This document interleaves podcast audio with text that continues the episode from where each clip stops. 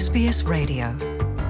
3월 25일 실시되는 뉴사우스웨일즈주 총선을 앞두고 주택 취득세가 핵심 쟁점으로 급부상하고 있습니다.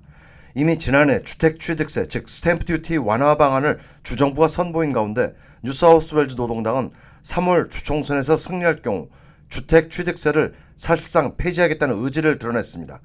하지만 이에 대해 자유당 연립정부는 노동당의 공약은 폐지가 아니라 혜택 축소라고 공박했습니다. 크리스민스 노동당 당수는 집권할 경우 신축이든 기존 주택이든 상관없이 즉각 80만 달러 이하의 집에 대한 첫 주택 구입자들의 주택 취득세를 면제할 것이라고 발표했습니다. 그는 80만 달러에서 100만 달러 사이의 주택 구매의 경우에는 주택 취득세의 누진 세율이 적용될 것이라고 덧붙였습니다. 노동당의 공약이 실행에 옮겨질 경우 향후 3년 동안 2만 7천여 명이 주택 취득세 면제 혜택을 보고 추가로 1만 8,800여 명이 세제 혜택을 볼 수 있게 됩니다. 크리스민스는 또 도미니크 페로테이 주총리가 도입한 부동산 개혁 법안의 핵심 골자인 취득세와 토지세의 양자택일 방안에 대해 첫 주택 구입자들에게 오히려 세금을 가중시킬 수 있는 트로이의 목마 같은 정책이라고 직격했습니다. 이에 대해 뉴사우스웰 자유당의 매트 켄 재무장관은 100만 달러 이상의 주택을 구매하려는 첫 주택 구입자들에게는 상처를 안기는 방안이라고 지적했습니다. The reality is that less first home buyers will benefit from Chris Minns and Labor's policy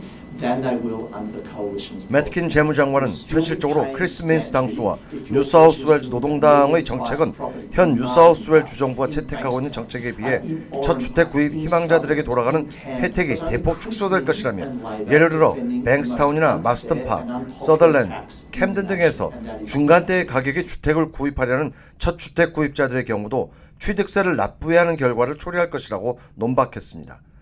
뉴사우스웰 주정부가 지난해 11월 주의회에서 통과시킨 부동산 개혁법에 따르면 첫 주택 구입자들의 경우 150만 달러 이하의 주택 구입 시 주택 취득세를 400달러의 기본세 토지 가격의 0.3%를 매년 분할 납부하는 토지세로 대체할 수 있습니다.